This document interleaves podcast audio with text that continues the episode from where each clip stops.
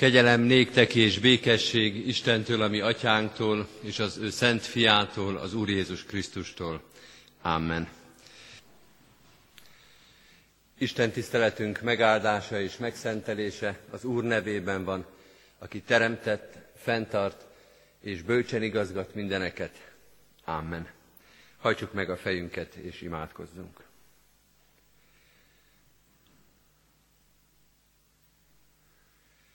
Mennyei atyánk, hálát adunk néked ezért a mai alkalomért is, amikor találkozhatunk veled, amikor téged várhatunk, amikor te készítesz a veled való közösségre és találkozásra. Köszönjük a mai alkalmat és annak a mai üzenetét. És köszönjük, hogy ez a mai alkalom már tovább mutat a holnapi urvacsorai közösségekre. Köszönjük, hogy ünnepet szentel számunkra, nem csak a gyülekezetünkben, de országunkban és nemzetünkben is. Köszönjük, hogy a Te jelenléted ünnep, öröm és hálaadás. Köszönjük, hogy nem kell elbújdokolnunk előled, hogy a veled való találkozás nem a szégyen és a félelem találkozása. Nem arról van szó, hogy magyarázgatnunk, elfogadhatóvá tennünk kell az életünket. Nem arról van szó, hogy valahogy meg kellene úsznunk és el kellene kerülnünk a te büntetésedet, hanem úgy jöttünk most is ide, és azzal a reménységgel gondolunk rád, mind aki látsz, tudsz és ismersz mindent, de kegyelmed és szereteted helyrehozza azt, amit mi elrontottunk, kipótolja azt, amit mi összetörtünk, restaurálja az életünket és a világot, amit mi elrontottunk. Így kérünk bűnbocsátó, megújító, felépítő kegyelmeddel légy itt most közöttünk. Szólj hozzánk és készíts a holnapi ünnepre, mert szeretnénk méltóképpen a Te asztalodhoz járulni, méltóképpen találkozni veled, mint az úrasztal a gazdájával. Ezért is kérünk a mai tanítással, a mai igehirdetéssel is erre készíts minket. Árasz kiránk szent lelkedet, hogy ne csak emberi gondolatokkal, emberi csendességgel vagy figyelemmel készüljünk a veled való közösségre, hanem leginkább a Te igéddel, annak világosságával, gazdagságával, szépségével.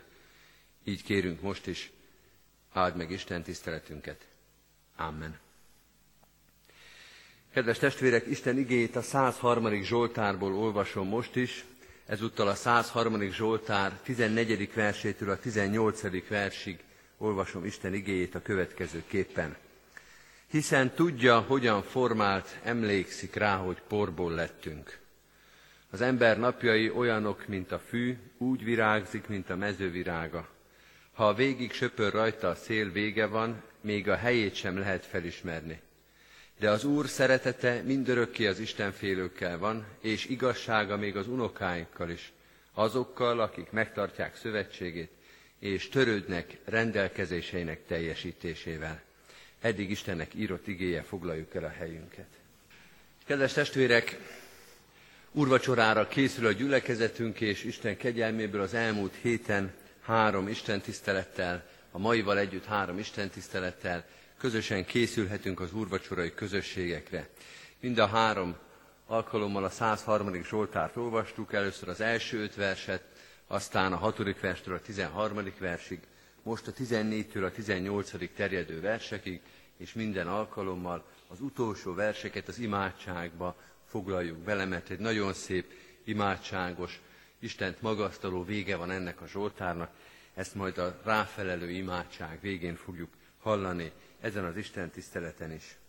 Azt ígértem az első alkalom bevezetőjében, hogy mind a három Zsoltár részlet egy bizonyos kettőséget mutat majd, vagy talán így fogalmaztunk, hogy két pilléren áll minden részlet, amelyet felolvasunk. Az első részletnek a pillérei volt a gondviselés és a megváltás. A tegnap igehirdetés két pillére, két lába volt az igazság és az irgalom, és a maiban is megvan az a kettősség, a mulandóság és az örökké valóság kettőssége. Kérdés, hogy ez a két dolog, mulandóság és örökké valóság ellentétbe áll-e egymással. Első látásra persze azt mondjuk, hogy világos, igen, a mulandóság és az örökké valóság, hát ez egy jellegzetes vagy egy jellemző ellentét pár, valaminek a mulandósága, vagy valaminek az örökké valósága szöges ellentétben áll egymással. Ugyanakkor a 103. Zsoltár óvatosságra int minket, hogy valóban ellentétről van-e itt szó.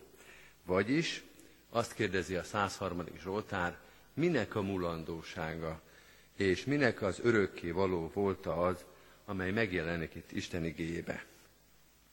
15, 16. és 17. verset olvasom csak újra. Az ember napjai olyanok, mint a fű, úgy virágzik, mint a mező virága.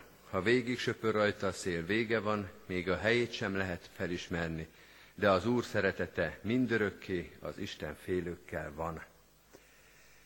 Miről szól a mulandóság, és miről az örökké valóság?